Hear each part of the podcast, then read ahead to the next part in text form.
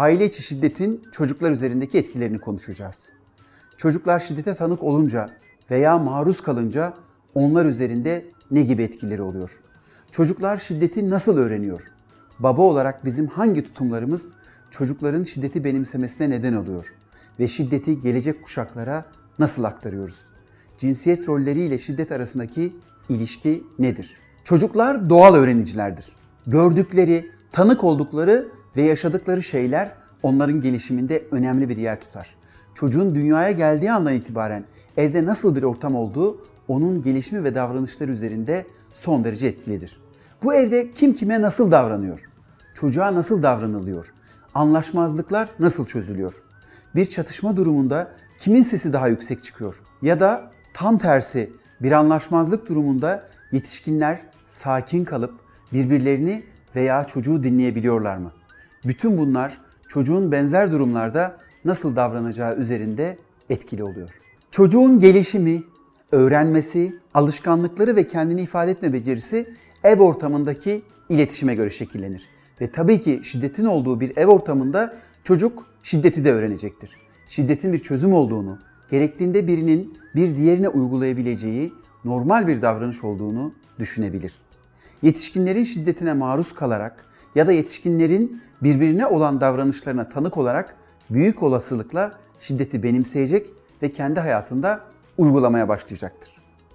Peki nedir şiddet? Elbette şiddet sadece vurma eyleminden ibaret değildir. Şiddet bağırmak, hakaret etmek, azarlamak, tehdit etmek, küfretmek, suçlamak, alay etmek şeklinde de olabilir. Ayrıca kişiye sinirli bir şekilde bakmak, kişiyi bir şey yapmaya zorlamak, ona ait eşyalara zarar vermek şeklinde de olabilir. Şiddet davranışını genel olarak fiziksel, cinsel, duygusal ve ekonomik şiddet olmak üzere dört başlık altında toplamak mümkündür.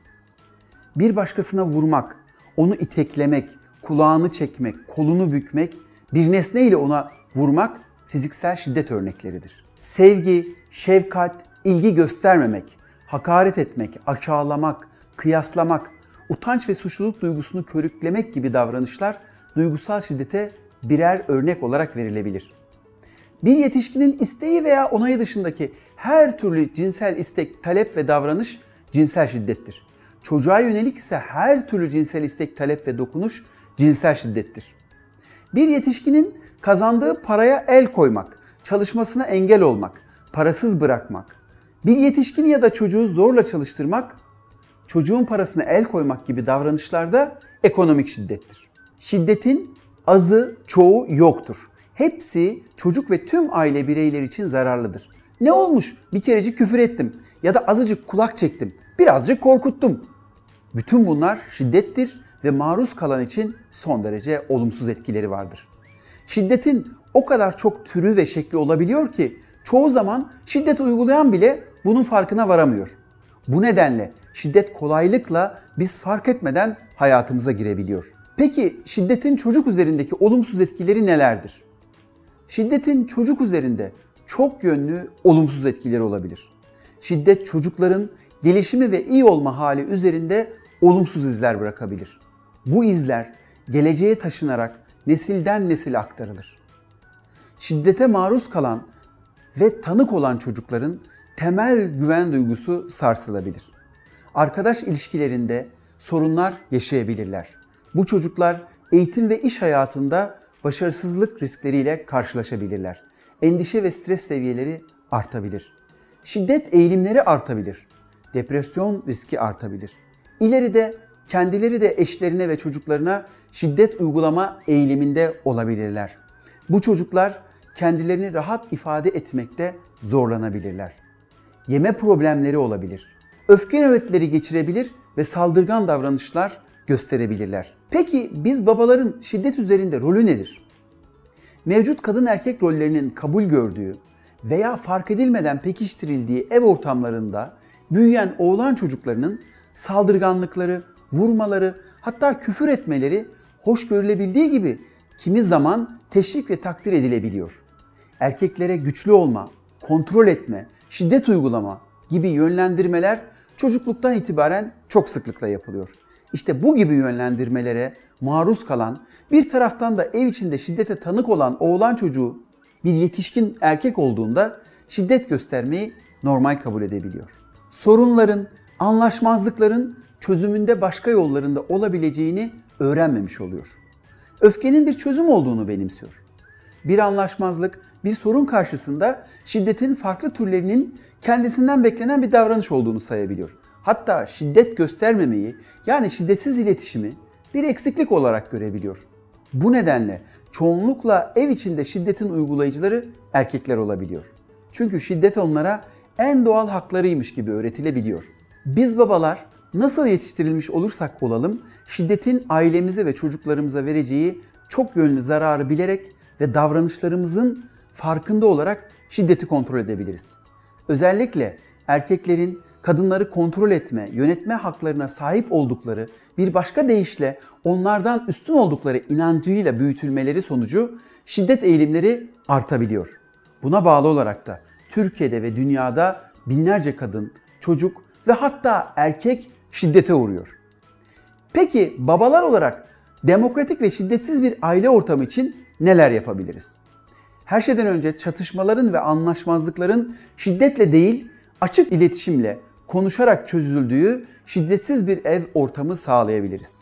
Herkesin istek ve ihtiyaçlarını açıkça ifade edebildiği bir ev ortamı kurabiliriz. Çocuğumuz veya eşimizle nasıl bir iletişim kurduğumuzu gözden geçirebiliriz. Anlaşmazlıklarda veya karar alma süreçlerinde en çok kim konuşuyor ve genelde kimin dediği oluyor? Sürekli olarak nasihat verip emir mi yağdırıyoruz? Bunların yerine çocuğumuzu veya eşimizi anlamaya çalışarak onları ön yargısız bir şekilde dinleyip suçlamadan ve aşağılamadan demokratik, açık bir iletişim kurmayı sağlayabiliriz. Öfkemizi kontrol edebilmemiz de son derece önemlidir. Eğer kontrol edemiyorsak o an ortamdan uzaklaşabiliriz. İçimizden derin derin nefes alıp sayabilir veya sessiz kalabiliriz. Öfkemize odaklanmak yerine bizi rahatsız eden ve öfkelenmemize neden olan karşı tarafın davranışını ifade edebiliriz. Çocuğumuzla ve eşimizle özel zaman geçirmeye, birlikte bir şeyler yapmaya özen gösterebiliriz. Birlikte geçirilen özel zamanlar ve bu esnada kurulan iletişim yakınlığımızı artıracak ve şiddetin doğacağı zemini yok edecektir. Diğer yandan ev içi işleri paylaşabiliriz. Ev içi yükü paylaşmak eşler arası eşitliği, iletişimi ve yakınlığı artıracaktır. Peki babalar olarak şiddeti azaltıp eşitliği desteklemek için neler yapabiliriz?